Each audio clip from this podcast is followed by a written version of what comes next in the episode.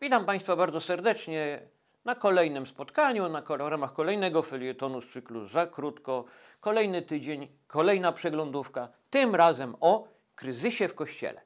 Niby aktualne, a niekoniecznie. Felieton o kryzysie w Kościele mógłby być wygłoszony przeze mnie, albo i nie przeze mnie, kiedykolwiek. Na przestrzeni obecnego roku, ubiegłego roku, zresztą chyba takie gdzieś wy, wygłaszałem i pisałem. Mógłbym o kryzysie w Kościele mówić 10 lat temu, a na pewno byli tacy, którzy mówili o nim 40, 50 i 100 lat temu. Jak chodzi o 30, 40, to coś tam nawet pamiętam. Kryzys Kościoła był w wieku pierwszym, drugim, trzecim i potem. W czasach reformacji, ale i rewolucji francuskiej. Potem zresztą było nie lepiej. Jako historyk, ledwo jaki, ale coś tam czytający, służyć mogę przykładami.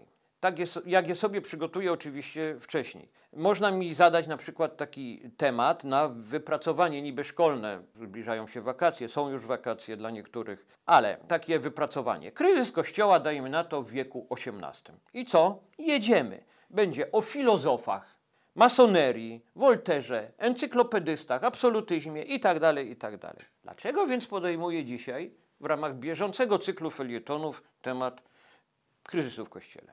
Ano tak dla porządku, trochę dorocznego. W maju i czerwcu bowiem, jak co roku, seminaria opuszczają kolejne szeregi, zastępy, a biorąc pod uwagę okoliczności, powinienem powiedzieć grupki nowych kapłanów, a w niektórych pojedynczy kapłani, a jeszcze gdzie indziej nikt nie opuszcza seminarium.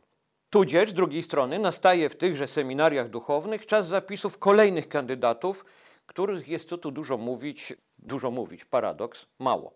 Jest to doskonała okazja do tego, żeby zarobić, dla publicystów oczywiście, na temacie, mm, jeśli się publicystą jest, jeszcze do tego publicystą poczytnego, czy też słuchalnego albo oglądanego medium, zarobić na kryzysie w Kościele. Najlepiej też, żeby moje medium, w którym to wypowiadam, z Kościołem się w ogóle nie kojarzyło, bo jak wiadomo, o kryzysie w Kościele najlepiej mówią ci, którzy nie są z Kościołem w żaden sposób związani i domniemuję, że dobrze mu nie życzą. Zresztą o kryzysie w Kościele piszą nie tylko dziennikarze, ale też tak zwani publicyści wyższej półki. Powstają więc książki na temat tego, jaki Kościół ma być, jaki będzie, jaki powinien być według takiego, a nie innego publicysty. No, pisze się tam to, co on by chciał, żeby było. W owych tekstach, tych dziennikarskich, jak i tych książkowych, propozycje bywają różne. Na tyle różne, że gdyby zbudować jeden obraz uwzględniający wszystkie te postulaty publicystyczne, ludzi z zewnątrz i trochę z wewnątrz, to instytucja postulowana byłaby jakimś niesłychanym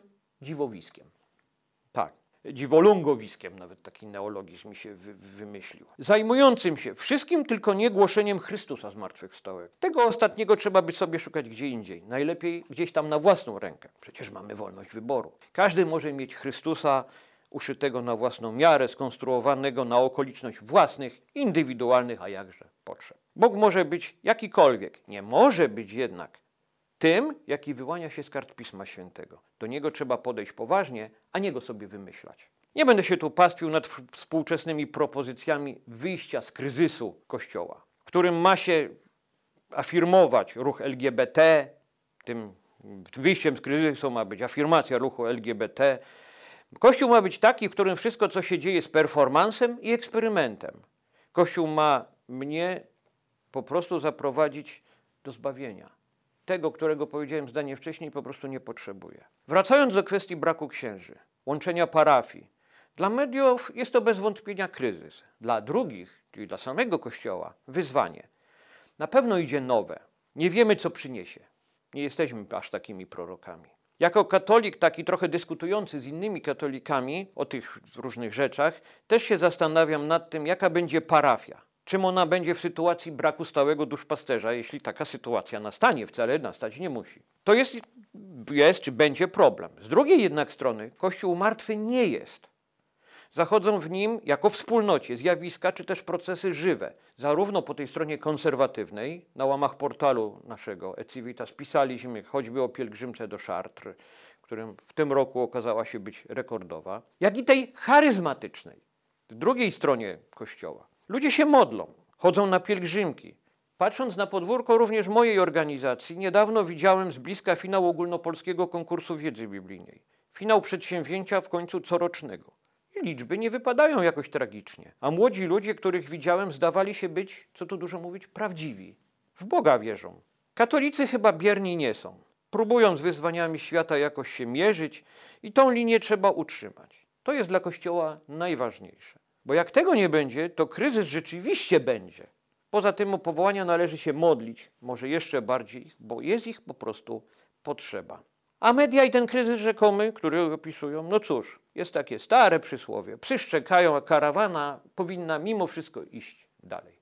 Pozdrawiam serdecznie, ciepło, czerwcowo wszystkich. Do usłyszenia.